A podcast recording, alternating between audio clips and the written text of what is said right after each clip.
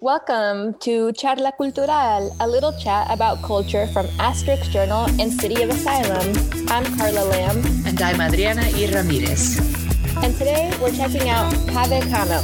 Founded by Toy Derricotte and Cornelius Eady in 1996 to remedy the underrepresentation and isolation of African American poets in the literary landscape, Cave Canem Foundation is a home for many voices of African American poetry and is committed to cultivating the artistic and professional growth of African American poets. Cave Canem has grown from a gathering of 26 poets to become an influential movement with a renowned faculty, high achieving national fellowship of over 400, and a workshop community community of 900. Cave Canem enjoys over 20 local, regional, and national cultural partnerships, among them City of Asylum. Carla, can you tell me a little bit about City of Asylum's connection to Cave Canem? Yes, City of Asylum is connected to Cave Canem via Toy Derricotte. Toy Derricotte is um, a co-founder of both organizations and she also sits on the board of both organizations.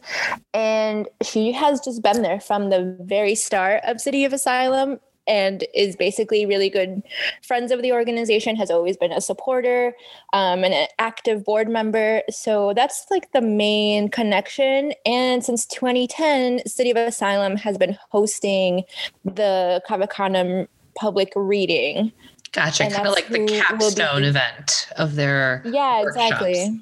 That's the uh, connection there. And it's just an incredible strong partnership. And i had the honor of working with Canem for the last four plus years. I have to say i've been to this reading many times. And a couple of times i've gotten to hang out with people at dinner beforehand or after. And i have to say it's such a pleasure to see such an amazing gathering of minds and of poetic minds. But also even just the discussion at the table is always so elevated. And it just makes me want to like go home and research and learn more.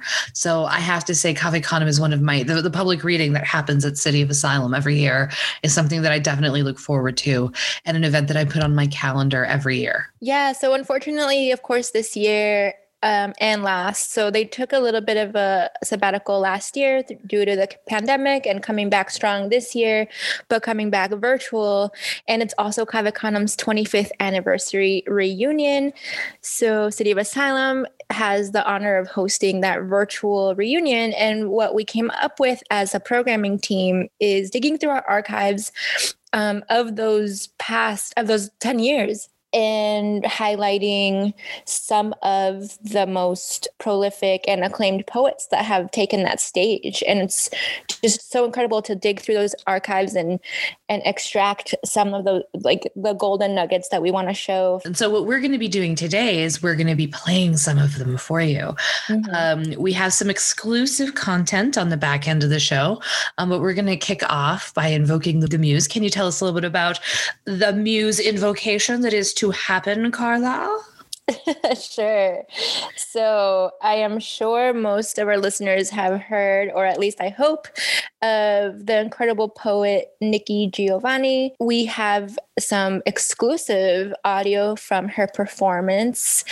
And Nikki Giovanni um, is just, yeah, an incredible performer, incredible poet, activist. Um, if you don't, if you're not familiar with their work, please um, you know, do your due diligence, but that's who we'll be hearing from.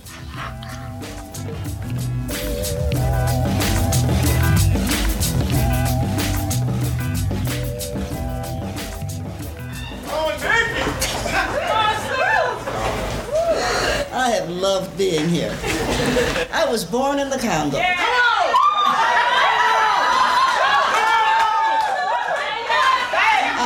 To the Fertile Crescent and built a sphinx.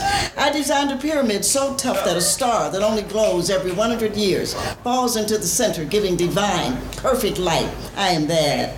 I sat on the throne drinking nectar with Allah. I got hot and sent an ice age to Europe to cool my thirst. My oldest daughter is Nefertiti. The tears from my birth pains created the Nile. I am a beautiful woman. I gazed on the forest and, turned and burned out the Sahara Desert. With a packet of goat's meat and a change of clothes, I crossed it in two hours. I'm a gazelle. So swift, so swift, you can't catch me.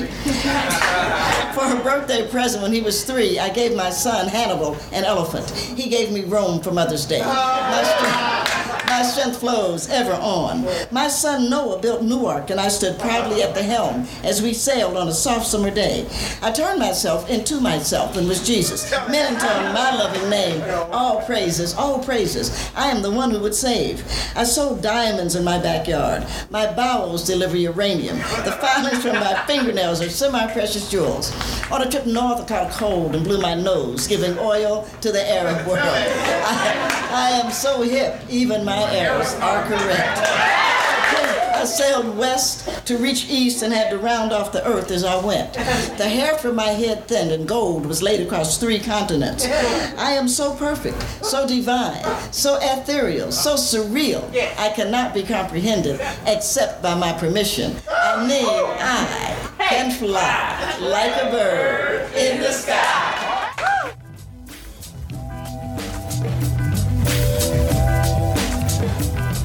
There's something so fun about the way that the Cave Canem crowd just gets so rowdy. It it just reminds me of being at a poetry slam, not Yeah. in like the cliche worst way, but the energy in the room and the call and response and people that know the poems so well that they're mm. able to kind of sing along with it.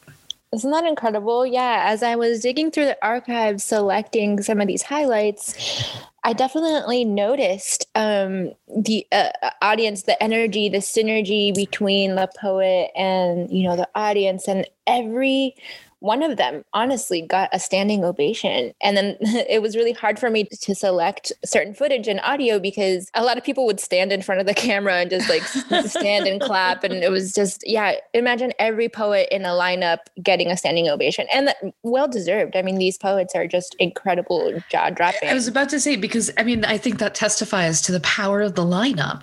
Yeah. I mean, Nick, Nikki Giovanni has been writing poems since what, like 1967. Countless books. Every biography I've ever read of Giovanni begins with essentially like one of the foremost American poets. Mhm. Um, you know, you, you you cannot capitalize the letters in big deal enough, and yet, you know, your casual Cave Canem opener, right?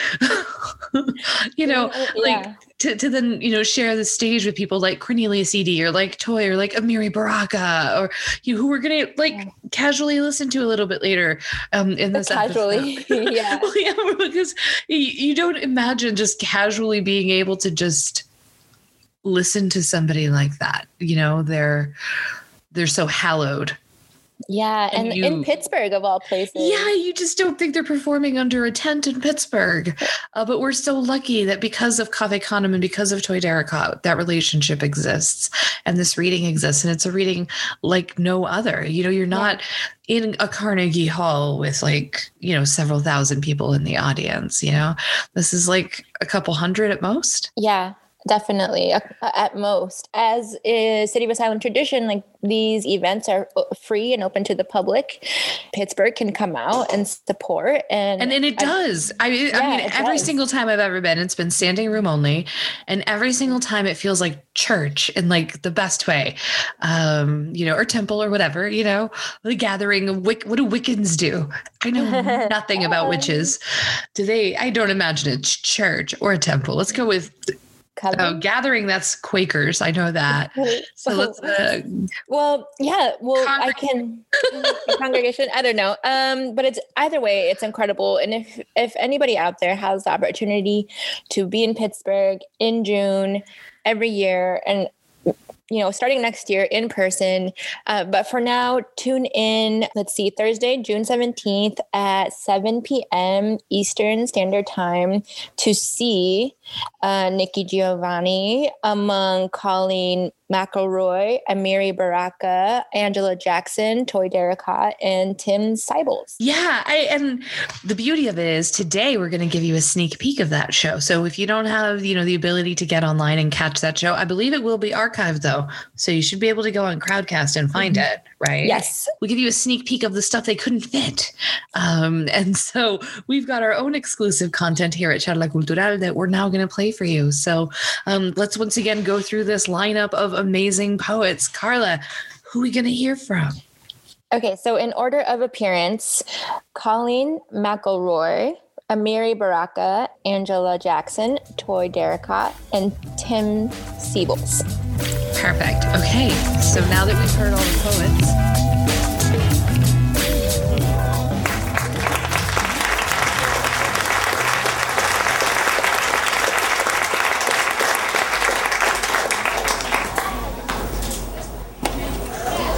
Sometimes in this uh, modern world, both husband and wife in uniform. R and R, which means rest and relaxation, except there is no rest and very little relaxation. They choose neutral ground, home away from home, but never home as they dare remember. That first night they peel off combat like rubber skin, and it sticks stubbornly in the damnedest places. But when he kisses her, the musky smells of some other woman's thighs cling to his beard, and she turns her head, but only slightly, as his tongue serpents out to lick clean his upper lip in a quick flick, as if that other clitoris were still within reach. She pours him a neat shot, straight up, her hand steady as a barmaid's. It's not enough they finish their second tour of duty unscathed caught in the same desert fire, caught in the same desert crossfire, their units positioned only 300 miles a world apart. She, he wants to know if she's been faithful, and she worries what the neighbors think about her olive green t-shirts and red panties drying on the line, his camouflage shirt beside them. They exchange photographs of each of them holding weapons. And later in bed, when they maneuver each other into position, her belly aches when he pins her face down. Every movement bringing up memories of women in desert villages weeping into the sand. And when the squad pulls out, there she is. The rear guard action, he laughs, until she mounts him, her thighs summoning up all the strength she has his laughter dying in his throat until she finally pulls rank and lets him have it.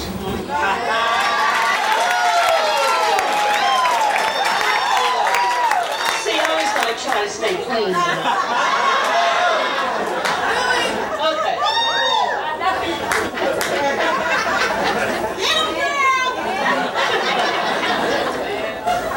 since I am talking about military women, I'll go to fairy tales. Some daughters were bred to be caretakers, obedient simply for the sake of obedience. Some daughters grow fat with worry and call that love. Some were born for beauty. Some were sturdy, born for work and breeding daughters like themselves. Some daughters soften like well-tanned hides. Some cut their teeth doing what not to do so well they can't be called anyone's daughter. Some hold love in their baskets of goodies. Some just, just sew up their mouths until nothing escapes. Some daughters walk, work all day at being good daughters. Some only howl at the moon for nights on end, forever the stepchild, the other woman standing at the back door, the princess who says, fuck the pee and throws the mattress out the window. okay, I'm gonna chill.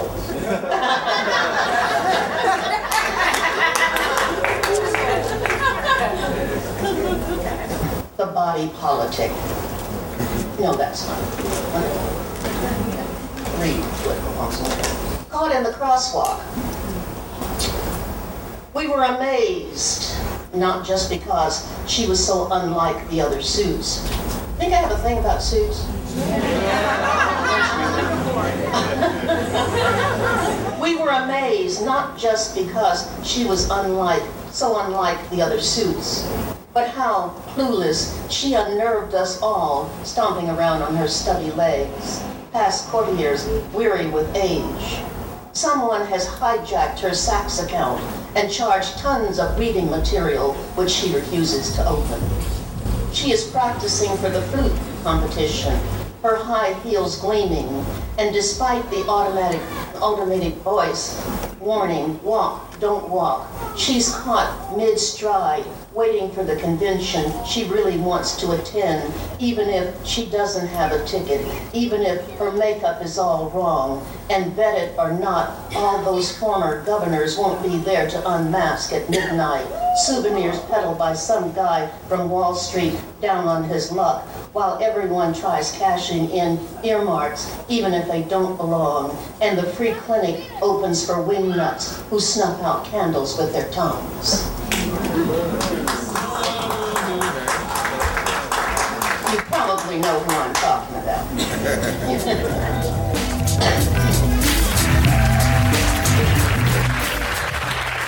Thank you. You know, when I was a little kid, well, I was a little kid, my mother used to dress me up in a Boy Scout suit and say the, uh, thank you, the Gettysburg dress. It'd be every Lincoln's birthday. I guess she did that so I could say, and all men are created equal. I guess that's why she did that. I was 12 years old when she did that. So, my grandmother used to bring a lot of books home. She used to do white lady's hair. She would bring books back. I started reading the Rubaiyat of Omar Khayyam, Chinese and Japanese poetry. Then I stumbled on something called a haiku. I said, I'm going to create something for black people. It's called a loku. That means we don't have time to count the syllables, you know. Dun. That's Bud Powell, um pouco louco. Ba, ba, ba, ba, ba, ba, ba, for so what? They ask him the difference between insane and outsane. He said, You know the difference, that's why you're asking. Two days later, they came back, he had left a note. It said the same thing. That's when his picture went up in the post office. The caption read, Wanted for any reason you could think of. This meant they really did understand. Dun, dun, dun, dun, dun. Question with no air. Why are they so crazy? Why are they so crazy? Why are they so crazy? Why are they so crazy? Why are they so crazy? Why are they so crazy? Why? Dun, dun, dun, dun, dun, dun. Silent night. Whenever the devil is disguised as God, he is called Santa Claus.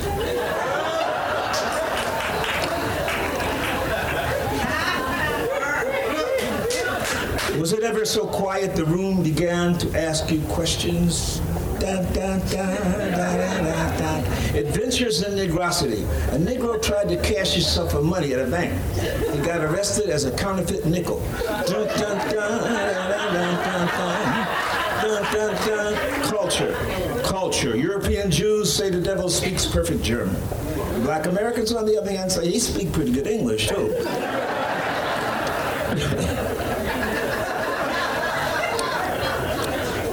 Locomotive. The devil said he left heaven because there was too many niggas. That's why he started Europe. Dun, dun, dun. Geobolical. According to the devil, when he was first thrown out of heaven, he landed in England. I believe it. Dun, dun, dun. Heaven appeared with property. God with slavery. Heaven appeared with property. God with slavery. Dun, dun, dun. Before fortune was money, finally everything points to the people and things we understand. Understanding is a point of view. If you look, it looks down. From that point, if it is the sun, if you see it, better. If you don't, okay. But for instance, and there you go across the sea to be with the devil. The preparation for pain is minimal. For joy, a lifetime. The preparation for pain is minimal. For joy, a lifetime. Is that fair? We ask. Is that fair? You mean a fee, a circus, or white people? Dun, dun, dun. The return of Lon Chaney. If you see a Negro with a white ring around his mouth, Goober dust will not help. Dun, dun, dun, dun. Loku. Craziness is no act. Not to act is craziness.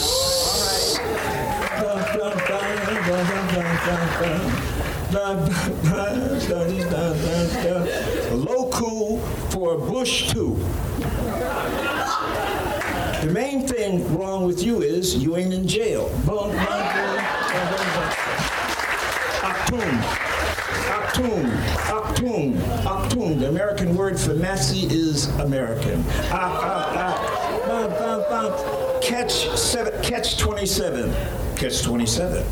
The real problem is you don't know the real problem. Dun, dun, dun class gas for those who knows. Since the rich eat more than anybody else, it is reasonable to assume that they are more full of shit.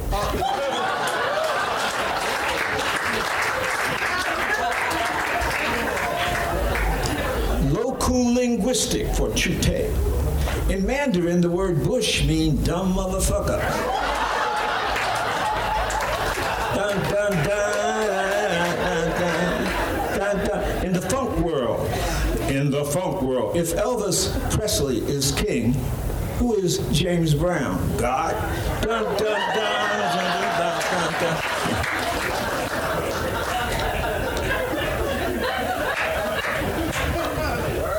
I have a hundred more, but I will not abuse you. This is when Willie Mae went down to the barber shop to visit her boyfriend who cut hair there. I went with her, walking beside her on the street. The men said, Hey, and stopped to watch her just walk. Boyfriend Barbara cut hair and cut his glance at her. Oh, he could see the tree for the forest. He pressed down the wild crest on a man's head and shaved it off just so he could watch her standing there by the jukebox, choosing the blues she would wear for the afternoon. Right there, little Milton would shoot through the storefront with the peppermint stick century twirling outside. If I didn't love you, baby, grits ain't grocery, eggs ain't poultry, and Mona Lisa was razor and mouth would stop its dissembling business and time sit down in the barber's chair and tell memory poised with its scissors in hand not to cut it too short, just take a little off the ends. The man with the white liver he got the thing make a woman cry out in the night. The man with the white liver, he the killing love giver. His first wife died smiling, say, hand me my comb so I can comb this hair before that man get home. His first wife died smiling, sit up in the sheets, say, hand me my comb before my husband get home so I can live in his arms forever. She's smiling, reaching and dying for the man with the white liver. He the killing love giver. His second wife died dancing across the street dreaming. He's standing on the other side, heard him whispering her name in the broken car horn, carried her home away from here. She dancing like Dunham in the middle of the street, dreaming her name on his sweet thick mouth, lift her dress, uh, uh, lift her dress above one knee, raised the other hand. High swearing she hear her name on his juicy dreamy mouth. She waved to it and get hit. Car with a broken horn carry her away from here. She dreaming about a man with a white liver. You know him. He the killing love giver. His third wife died like a coffee cup. First thing in the morning she dark and laughing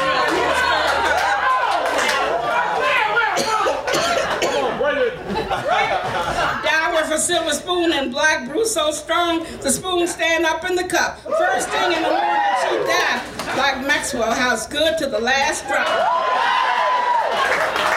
People say they read the grinds in her eyes, grind, say, Lord have mercy, I love you, my man, with his white lover, he the goodest love giver. Got the thing make a woman cry in the night. He got the thing make a woman rise up light as light and slide through blinds like sunshine.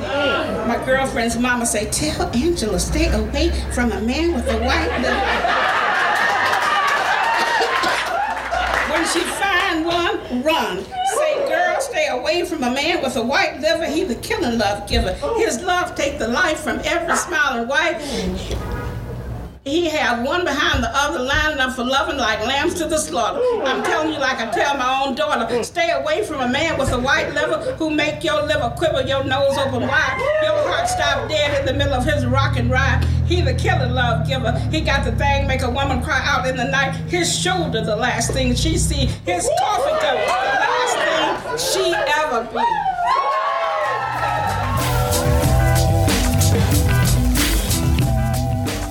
This is from The Undertaker's Daughter, untitled. Ten days after her death, I nap on my mother's bed. And for the first time, it seems in years, in front of the gentle eyes of the Blessed Virgin, my mother's Palm Sunday palms folded behind the frame. I feel my clitoris throb. Aroused in my mother's bed before the Virgin? I press my thighs together as if my hands must remain clean. I touch the tip of my left breast until the nipple grows hard and lifts, my thighs tighten. Embraced in this pleasure, as in a prayer that goes up from my whole body, I have gone beyond some dirtiness, some act I cannot conceive my mother would have condoned. Yet here, now, I have touched some deeper female presence that her death gives me as a gift.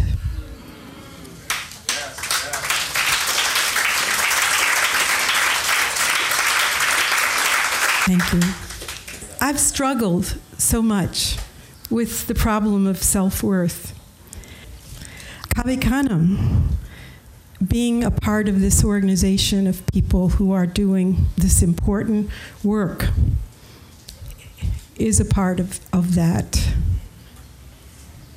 self revolution and belief in the self of worth and dignity and power. Love story in black and white. What the hell am I doing hugging a white man in an apron? I said it to myself, but out loud, so that he pushed me away slightly. What did you say? This was the first white man I had dated, though I was 60.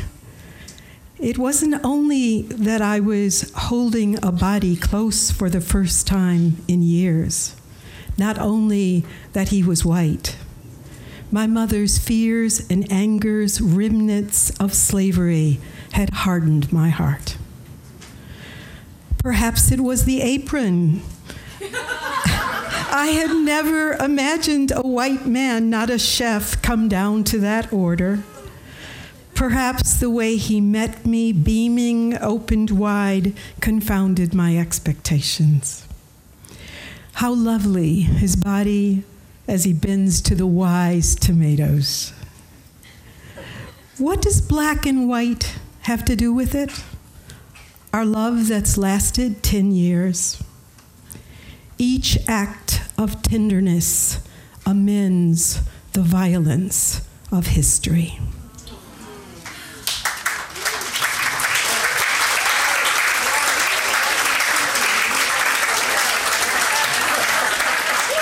I lived in uh, a section of Detroit, a first uh, middle class black sub- uh, suburb called Conant Gardens. But um, Toni Morrison talks about where the word black bottom comes from in Sula, and Sula, and she says that um, that the black people after the Civil War, uh, they had this property that was always at the top of the hill, and they said to the white people, "Why do we always get the property at the top of the hill? It's the the fertile ground is in the valley." And the white people said, "Oh, don't worry, your your property is the bottom of heaven." So this poem is about how our family would would live in this place with these perfectly manicured lawns, but on the weekend we would drive back to Black Bottom to see what was going on back there. Black Bottom. When relatives came from out of town, we would drive down to Black Bottom. Drive slowly down the congested main streets, Beaubien and Hastings trapped in the mesh of Saturday night. Freshly escaped, black middle class, we snickered and were proud. The louder the streets, the prouder. We laughed at the bright clothes of a prostitute, a man sitting on a curb with a bottle in his hand. We smelled barbecue cooking in dented washtubs, and our mouths watered. As much as we wanted it, we couldn't take the chance. Rhythm and blues came from the windows, the throaty voice of a woman lost in the bass, in the drums, in the dirty down and out, the grind. I love to see a funeral, then I know it ain't mine. we rolled our windows down so that the waves rolled over us like blood we hoped to pass invisibly, knowing on Monday we would return safely to our jobs, the post office and classroom. We wanted our sufferings to be offered up as tender meat and our triumphs to be belted out in raucous song. We had lost our voice in the suburbs, in Conant Gardens, where each brick house delineated a fence of silence. We had lost the right to sing in the street and damn creation. We returned to wash our hands of them, to smell them whose very existence tore us down to the human.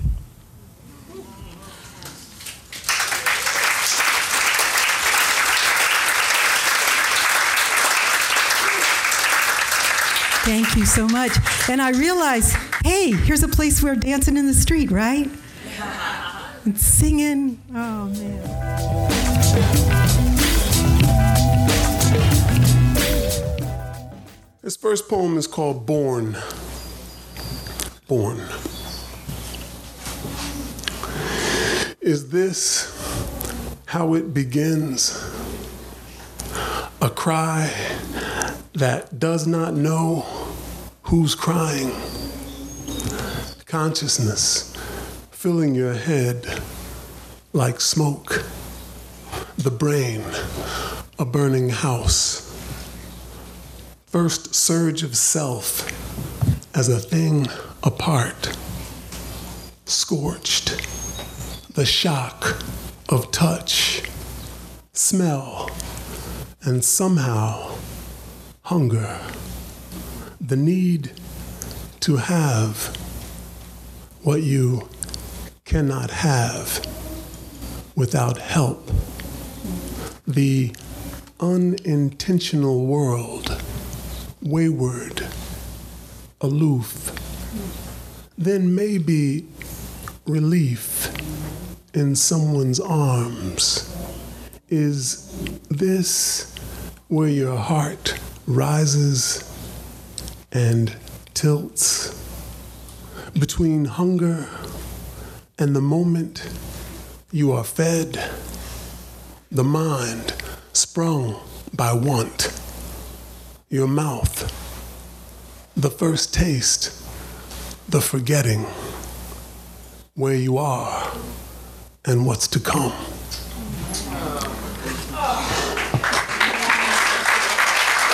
Thank you.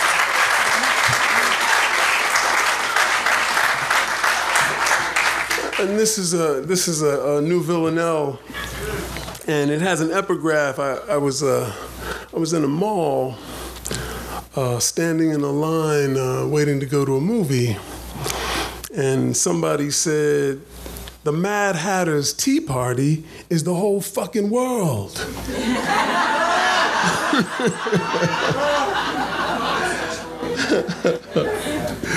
And so uh, this is the this is called this is called the Taste Me Blues Villanelle.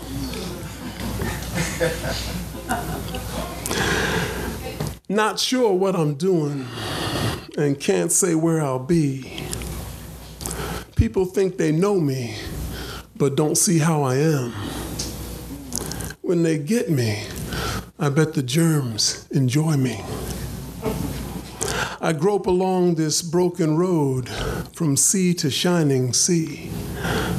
The madness roots inside me while I revise my plans. Looks like what I'm doing might make me what I'll be.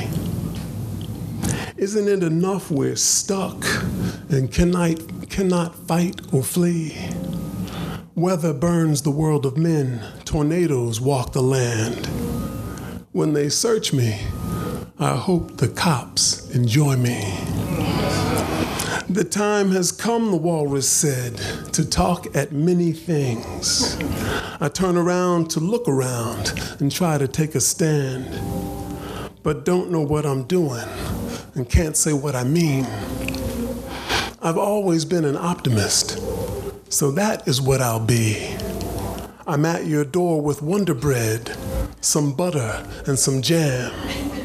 If you kiss me, I think your lips will like me.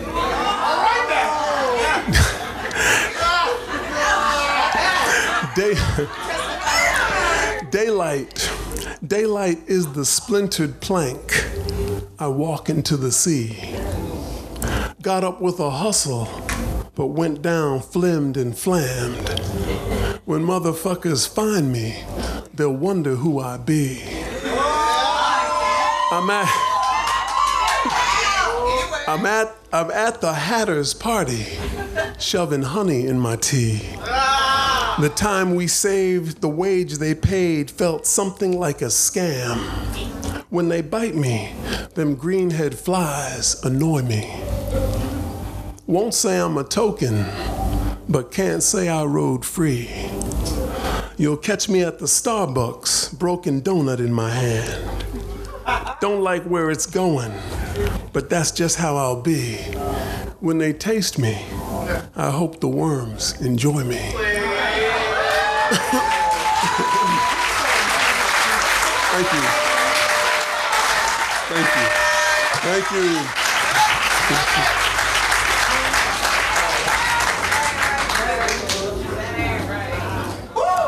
I'll read um I'll read a funky blues. Um, it's for Carey and Lurrie Bell. Some of you are from Chicago or the Midwest, probably know them, right? They're a blues duo, father and son. Anyway, this is just called a funky blues. Y'all gonna get me with that. A funky blues. The night dark as the unplayed B side of a Motown flop. Seemed like the whole world of broken records stuck on same old, same old. And here come a piece of moon, skinny as Darlene's leg, dropping light like chump change on my corner. A, a moon that needed sorry butt kicked, just like cool ass Jerome coming round in wrinkled shirts and mismatched shot, socks, looking hungry, steady trying to borrow something and pay you back later. I remember one time I let that motherfucker hold $25 till next Tuesday. $25. Like I got that many beans to burn. Must have been feeling like Jesus or something. Well, next Tuesday, been and gone probably 25 times by now. And if I seen a penny of that money, I must got Halle Berry upstairs in a satin teddy.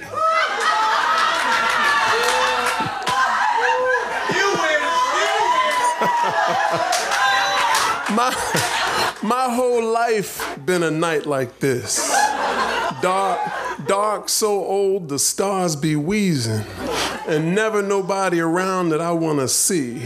Light falling a little bit here, a little bit there, but mostly a whole lot of shoulda, coulda coming down my street, up to no good, steady, ready to get something, and never give nothing back.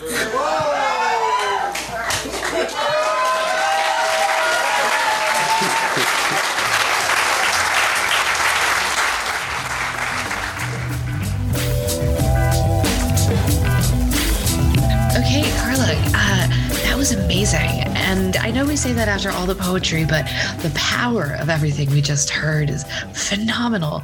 Um, can you tell us a little bit about when these recordings happened, just so you know we can kind of situate ourselves in place and time? Because I know that you know when a poet says you know something about contemporary politics, we might need to stop and know you know when they're talking about. Mm-hmm.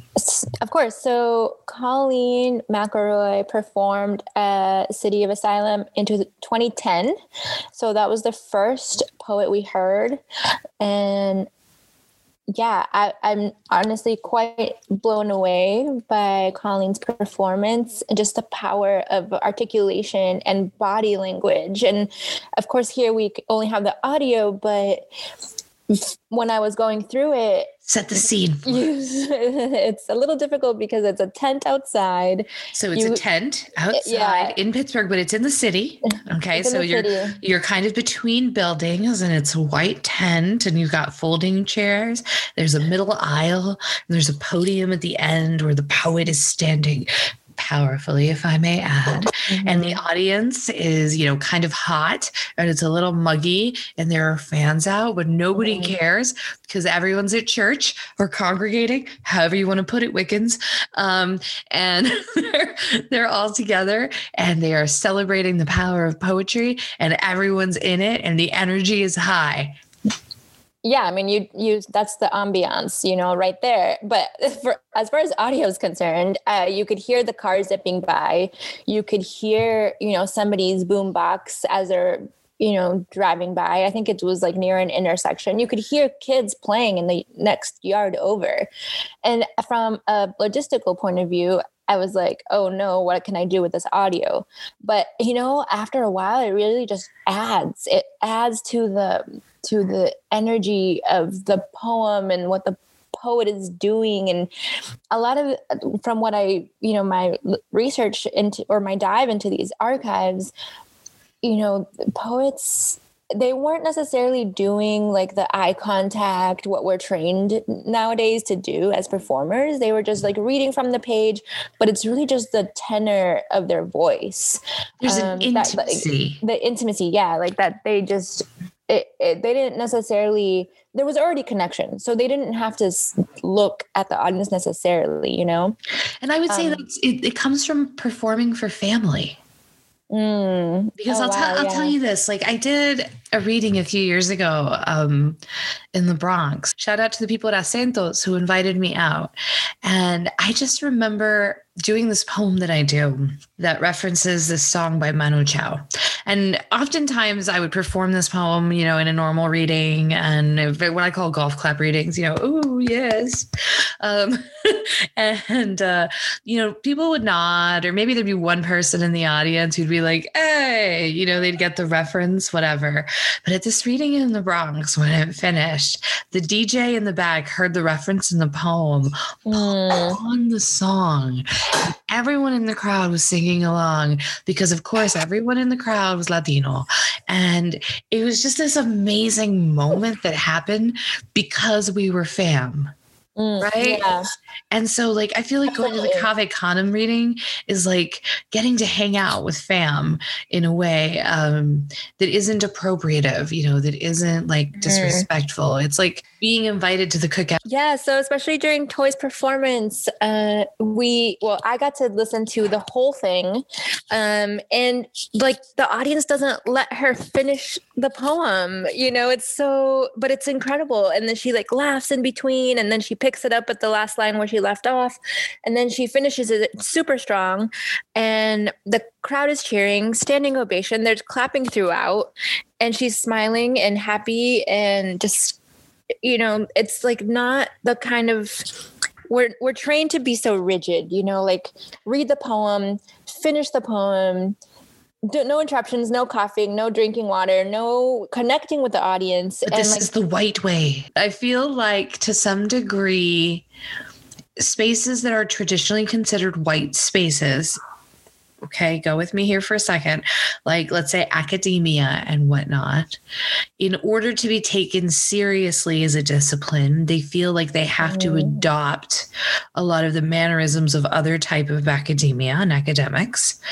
And so there's become a rigidity. There there has a, a certain rigidity has entered the mm. discourse of what a poetry reading should be right? Which is that golf clap thing and like you behind a lectern, you know, with your thing, and you read your poem, and everyone listens very carefully, mm-hmm. respectfully, you know, and then they clap at the end. And then if they have questions, they stand in line and raise their hand, or whatever, whatever, whatever.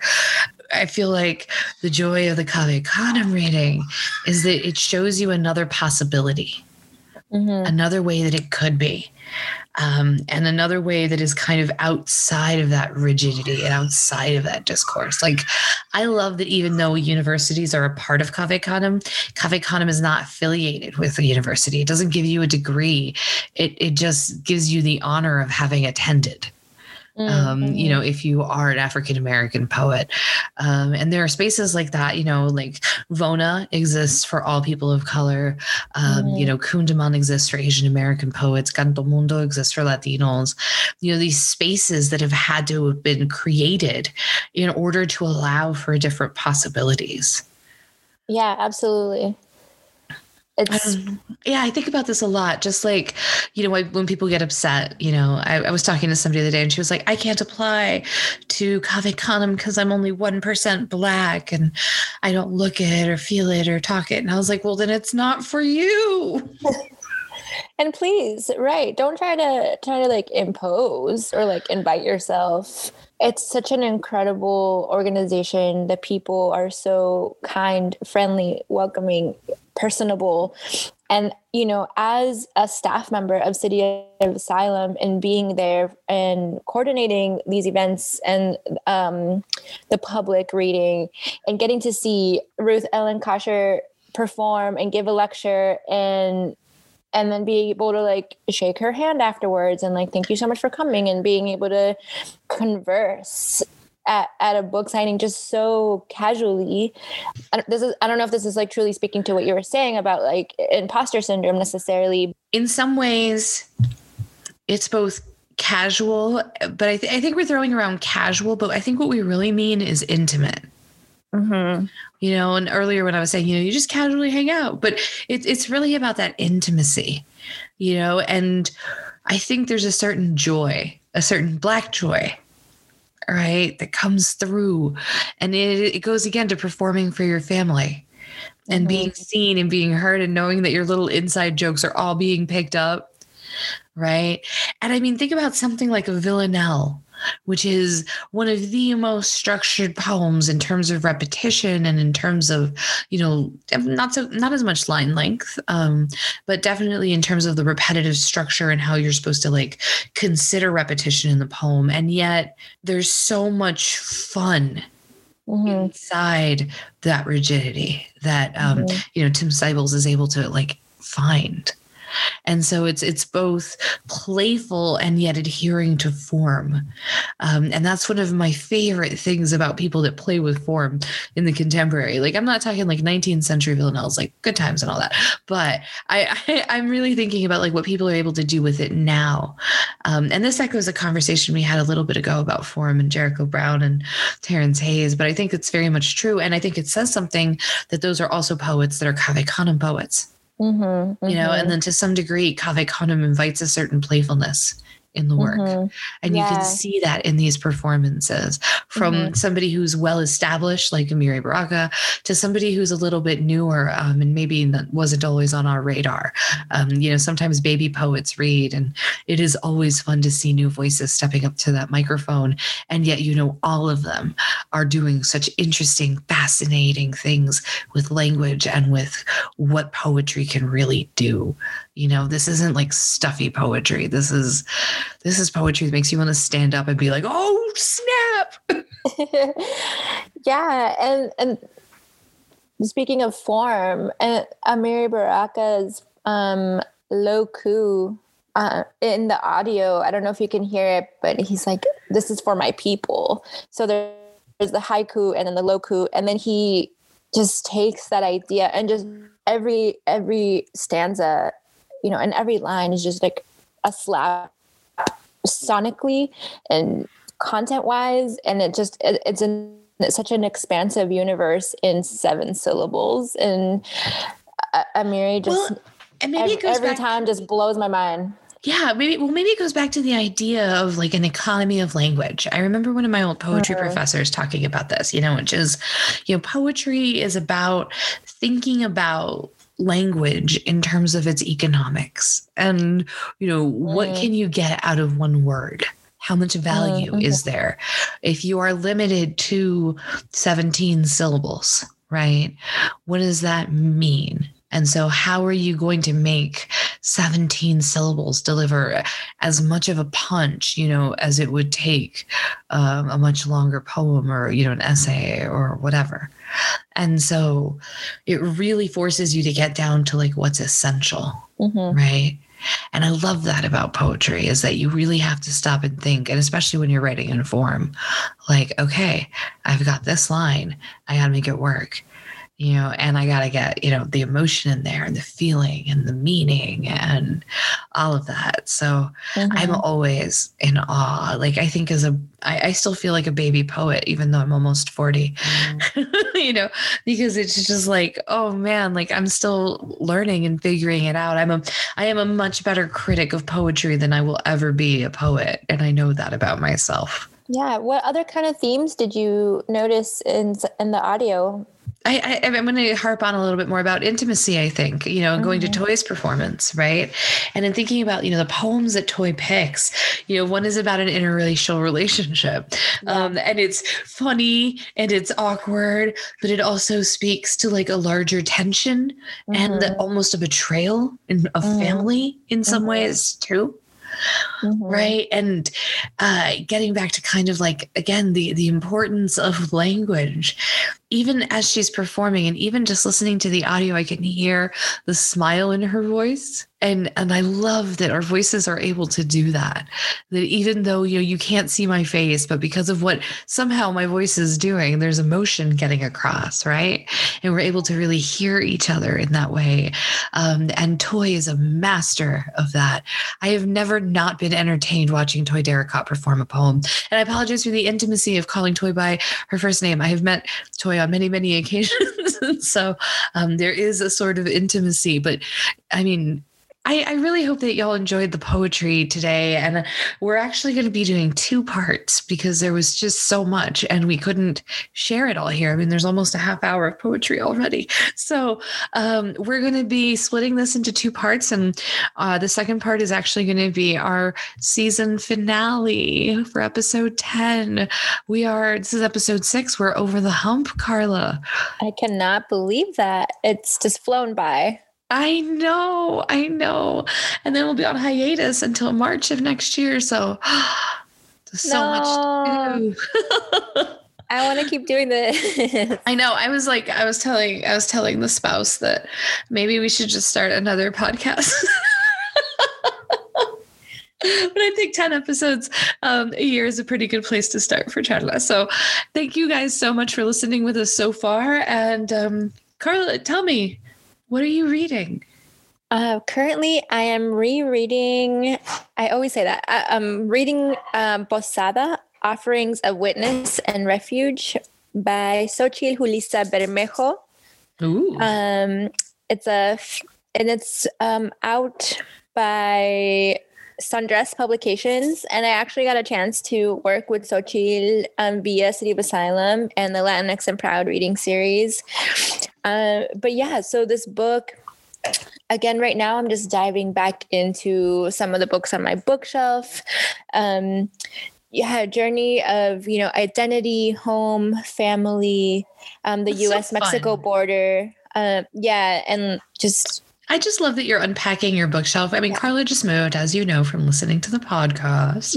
Um, and, you know, you're getting to kind of revisit your books as you organize them. So, how are you organizing them? mm, i'm not i'm just by size but I, Okay, I- that's a that's a yeah, way. That's yeah, a I way. mean, maybe down the road a little bit. I'm still unpacking, so I just want them like out of the boxes currently. But as they come out, I just like remember how much I loved a certain book and how long it's been. And then there's so many books I still haven't read yet. Do you have that too with your bookshelf, or Oh my it? gosh. So I keep a bookshelf in my bedroom that is my to read book. And the Mhm. moment where I finally give up and I'm like, I'm not going to read this anytime soon. And I Mm. move it to the big bookshelf, I always feel like a loser.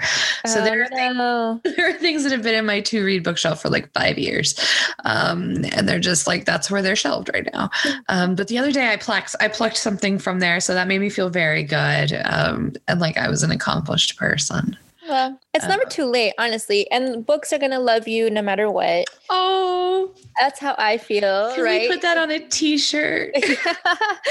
sure you can you can do that but yeah so i mean it's really a beautiful experience and then sometimes you know i know that i can't commit to a certain book but i'll kind of page through and you know one or two poems and i've been doing this thing lately where just like forcing myself and i'm going to have more time soon in the future but just like one poem a day just like read one fo- uh, poem a day you know um, Yeah, if that's well- the least i can do just do it Well, I mean, I'm I'm judging a poetry prize this year. It's my third year judging a poetry prize, um, and my final year.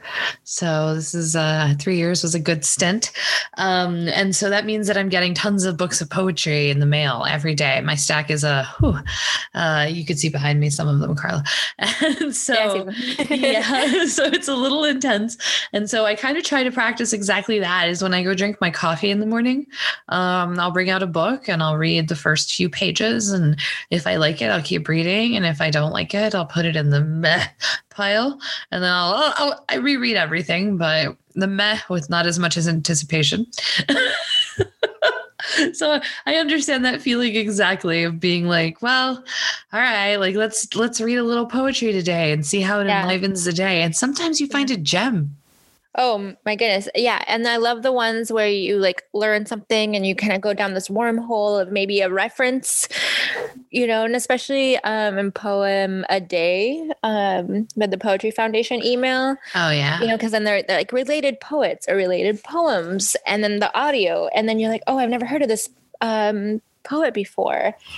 And actually, Wormhole. That's wonderful. What Yeah. a delightful. I mean, if you're going to doom scroll on the internet, you might as well doom scroll poetry. That's what I say. I love it. Um, and I just recently discovered uh, the poet Anais Duplan. Oh, can you say that again? You kind of cut out a little. Oh, Anais Duplan. Ooh.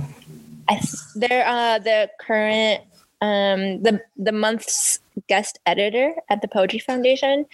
Um, but Anais's work, I just clicked on one, and two hours later, I, you know, I've pretty r- much read like every poem on the internet that they have and on Twitter, and I was just like in love.